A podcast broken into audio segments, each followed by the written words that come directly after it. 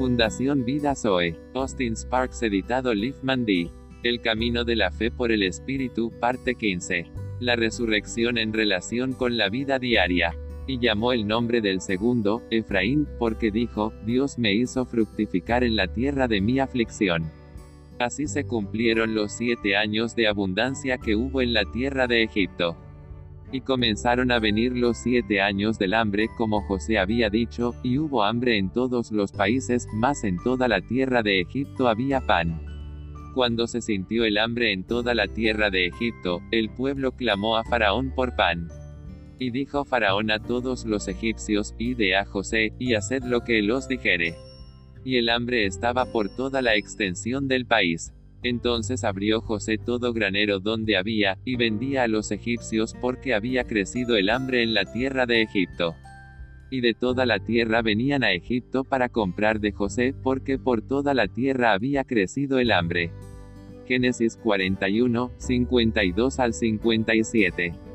Revisemos la resurrección en la vida de José. Los 7 días es la vida de nosotros que podemos tener abundancia de pan. Si tomamos la cruz, la cual produce resurrección, mediante su segundo hijo en relación con la Pascua del pueblo de Israel para salir de Egipto, un prototipo de la cruz en la vida diaria.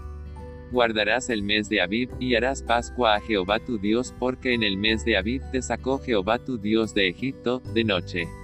Y sacrificarás la Pascua a Jehová tu Dios de las ovejas y de las vacas, en el lugar que Jehová escogiere para que habite allí su nombre. No comerás con ella pan con levadura. 7 días comerás con ella pan sin levadura, pan de aflicción. Porque aprisa saliste de tierra de Egipto, para que todos los días de tu vida te acuerdes del día en que saliste de la tierra de Egipto. Y no se verá levadura contigo en todo tu territorio por 7 días, y de la carne que matares en la tarde del primer día, no quedará hasta la mañana.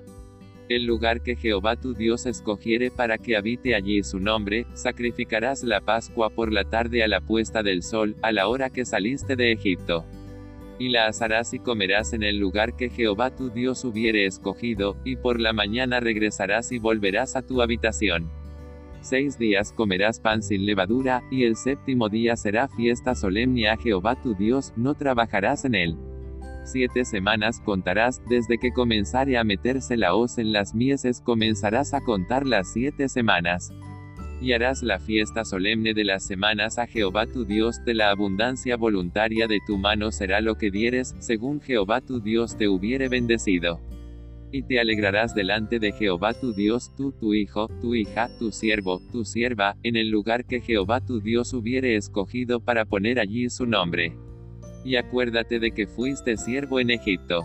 La fiesta solemne de los tabernáculos harás por 7 días, cuando hayas hecho la cosecha de tu era y de tu lagar. Y te alegrarás tú, tu hijo, tu hija, tu siervo, todos los que tuvieres cerca.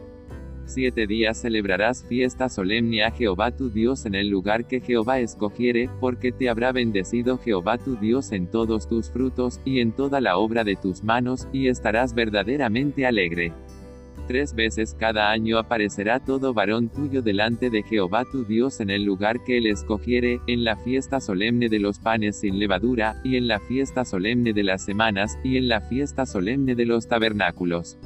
Y ninguno se presentará delante de Jehová con las manos vacías, cada uno con la ofrenda de su mano, conforme a la bendición que Jehová tu Dios te hubiere dado.